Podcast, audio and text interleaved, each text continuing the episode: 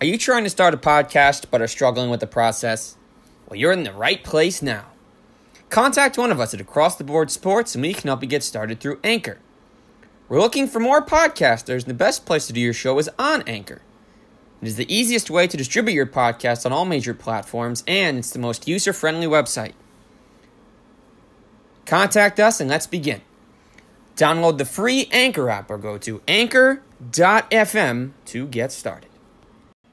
Good afternoon, ladies and gentlemen, and welcome inside the latest edition of Across the Cavs. As always, I'm your host, Zach Weiss, giving you the latest word from Cavaliers Kingdom. Not much to report now. Thankfully, no Cavaliers testing positive, at least that, we, that we've been made aware of the COVID 19 virus, coronavirus, and I'm very happy that uh, non Cavs news Christian Wood, Donovan Mitchell, and Rudy Gobert are all healed up. Hopefully, Kevin Durant and Marcus Smart will follow soon.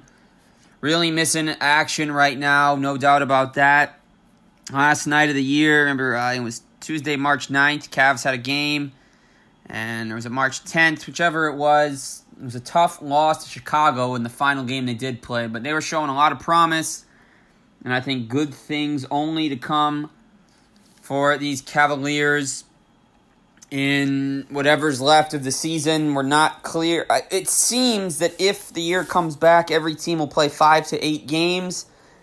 You know, kind of a tune up of sort, and then it'll go to the postseason. Based on the TV deal and how much money can be made, it sounded like 70 games was the target number. Not sure when that's going to be. But nevertheless, look forward to getting things going again, and on that note, what to expect from the Cavs if they play any more games this year. And obviously, whenever they take the court again, everyone except for Dylan Windler will be healthy and ready to play. Dante Exum with his ankle injury should be recovered. Kevin Porter Jr. should have complete should have cleared concussion protocol by then. Drummond should be healthy, so ideally a starting lineup of Collin, Darius, Cedi, Love, and Drummond. Although some have clamored for 19 year old Kevin Porter Jr. to join the starting lineup. He's only started in three games this season. He's averaged 10 points, 3 boards, 2 assists. He didn't shoot the ball well to begin the year, but he's now got decent shooting splits 44% from the floor, 34% from 3, 73% at the foul line. Gets better as the year goes. And hope maybe he'll join the starting lineup. Maybe, maybe not. You know, hope to see Delly get the continued minutes. He had been playing some fantastic ball, the best we'd seen from him since his playoff run in 2015 for the Cavs. Tristan was doing well in his bench role. Cedi Osman, one of two Cavaliers to start every game this year, along with Collin was. Collin was on fire. He's averaging better than 30 points for the month of March. And he's averaging 21 for the season. He's shooting 47% from the floor, 38% from three, nearly 85% at the line. He has shown vast improvement. So ideally, you want to see what Porter and Sexton can do. If Drummond can come back from this hiatus and give them a couple of good performances, and it could be, we might have already seen the last of Kevin Love in a Cavs uniform. Really hope not. After an injury prone season last year, the 31 year old is averaging 18 and 10 this year, 45% from the floor, 38% from three, 85% from the line. Not bad for a guy that takes primarily jump shots. Not too many guys can only can average 18 points a game on only six made shots a game. Really loved what we were getting from Kevin this year. Larry Nance off the bench. Personally, I would move Darius Garland into a reserve role when play resumes and and give someone else the starting nod. But you know, we'll see what ends up happening. Just getting the NBA back at some point this year would be the biggest win because this is just such an uncertain time. And even the years where the NBA had the lockdown or the lockouts and other questions and injuries, crazy news, we've never been without play for this long in the month of March since basketball came to be in the since the NBA ABA merger way back when uh, mid 70s, but just really missing ball. Uh, there's no doubt about that. And eventually, you know, hopefully the league comes back. It's not can't be gone forever. It's just these are such trying times for hundreds of thousands, maybe millions. I definitely I should say more millions around the world. So obviously basketball to many is not at the front of their mind, but you know, for me and for a lot of other big basketball fans, sometimes the escape is the NBA. So honestly, therapeutic's not the word to use, but just coming on here be able to talk about the Cavs personally for me is really nice because it makes it seem like the year isn't completely gone, like we're not in these terrible times. And even though live basketball can't make us forget, talking about our favorite basketball team is something that can definitely give you some positivity and things to be hopeful for in lieu of all this uh, terrible stuff happening around the world uh, with more diagnoses every day. It's it's just tough, but you got to be as positive as you can. Talk about the things you love. Obviously, with this podcast, it's the Cavaliers. Moving on to the draft. Who I'd prefer the Cavs to draft. I talked about this in a mailbag segment on Twitter last week. Answer's still the same as we'll do a deeper look at my hopeful draft candidate. It is Anthony Edwards, the freshman at Georgia. He played at Holy Spirit Prep School. He was the number four recruit from the class of 2019. He's from Atlanta. He stayed home to go to Georgia. He's averaging 19 points, 5 rebounds, 3 assists, about 1.3 steals. Edwards 6'5, 225, not too thin. And while we look at his shooting splits, 40% overall from the field, 30% from 3, 77% from the line, what I really like about Edwards' numbers that jump out to me first is that he's shooting 50% on twos. So he's getting to his spots. He's hitting the mid range jumpers. He's finishing through contact. I'm not worried about the 29.4% clip from three. Jaren Jackson Jr. did not shoot the three all that well at Michigan State. I'm not comparing him at all to a 6'11 stretch big that can also protect the rim. But Jaren Jackson has kind of become a shooter with his time in Memphis, and so that's the case. Now he's knocking him down. Brook Lopez, by the way, again, this is just another kind of comparison. He didn't shoot the three much in college. Now he's burying them. Collin Sexton wasn't exactly lights out from deep in college and he was shooting 38% for the Cavs this year, including better than 40 over the last couple months. So he's taken 245 threes and made 72. What does that tell you? He's got all the confidence in the world, and he's capable of going off and knocking down the three. I want personally a guy that can come in, can play multiple positions, and can score at will. Collin is going to be that guy leading the offense for the next several seasons. Who's his sidekick going to be? Drummond, should he resign, is going to have some great moments with Cleveland. There's no doubt about that, but he should not be a top two option.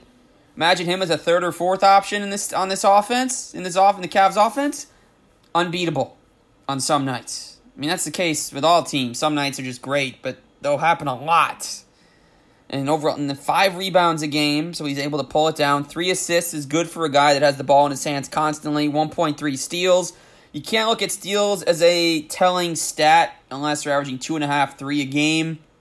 I mean, the 0.6 blocks are great for a, a guy of his position. He was the SEC Rookie of the Year, SEC All Freshman, All SEC Performer. I really like what he brings to the table.